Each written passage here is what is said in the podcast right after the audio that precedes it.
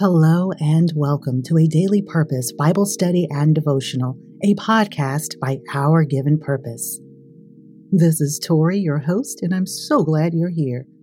Please remember you can use our link to Bible Gateway to read today's assigned passages and also visit ourgivenpurpose.com to connect with all our contributing writers.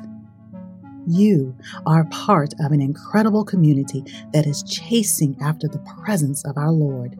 Thank you for joining us each day and listening to these powerful devotionals associated with the assigned reading. We love seeing your growth as Jesus continues to impact your life. We'd like to thank our financial contributors and all who have placed a tip in the tip jar. Thank you to Broderick Slaughter, Irvine St. Felus, Terry Farrell, Keena Bryant, and Elizabeth Owusu.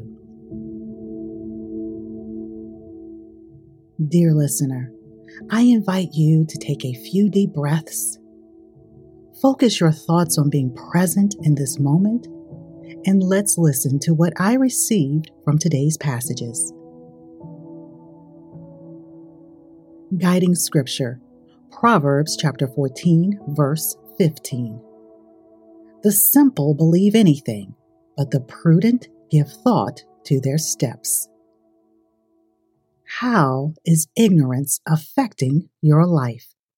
By founding writer Tori Slaughter.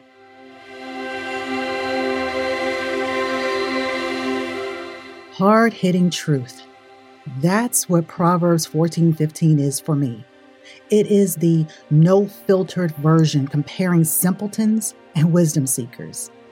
But here is a glimmer of hope. In Hebrew, the word simple is pathi, which describes someone who is ignorant. But unlike fools, the simple can learn. While we can't breathe a complete sigh of relief, we can ask God to help us develop wisdom. If we choose to remain uneducated in areas that affect ourselves and others, that is negligence.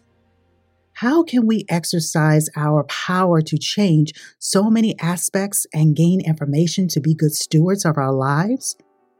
By praying, practicing, and observing what the Word tells us. Something to ponder as you think about today's proverb. Some people will deliberately confuse and frustrate easy tasks. They don't do it to gain wisdom, but to test the length of your patience. But do not be too eager to finger point. Let's be mindful of our thoughts. We aren't all knowing beings, but we are connected to the one who is. If we can all accept that we are constantly evolving and learning to become more Christ like, I believe the body of Christ will become more loving, authentic, and gracious. Ignorance isn't bliss, and it shouldn't be used as a weapon in discussions. As you pray and meditate, ask the Holy Spirit to reveal how you can take responsibility to digest information. How is ignorance affecting your life? By founding writer Tori Slaughter. You have seeds to sprinkle, and don't lose sight of the ones falling on you. Where will they grow? By the road, in shallow soil, in the thickets, or will they find a good home to flourish and produce a good fruit? What God has begun in you, He will complete. Have faith and be bold. Thank you for listening to today's devotional by me, founding writer Tori. And please don't forget to visit ourgivenpurpose.com for more resources to get on our mailing list and connect with our contributing writers. Now, if you haven't already, please continue to pray, meditate, and read God's Word.